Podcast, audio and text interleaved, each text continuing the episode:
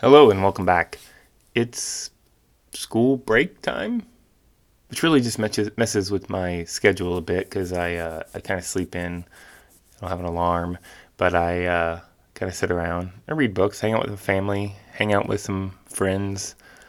Um, it's a relaxation time, which is what I kind of mentioned uh, as we were wrapping up at school last Thursday and Fridays. Is sometimes it's good to have a a reset.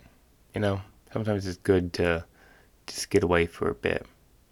So, um, I hope hope you guys are having that uh, right now, whether it be with friends and family or just uh, having some time to yourself, whether it's shopping or gift giving or gift receiving.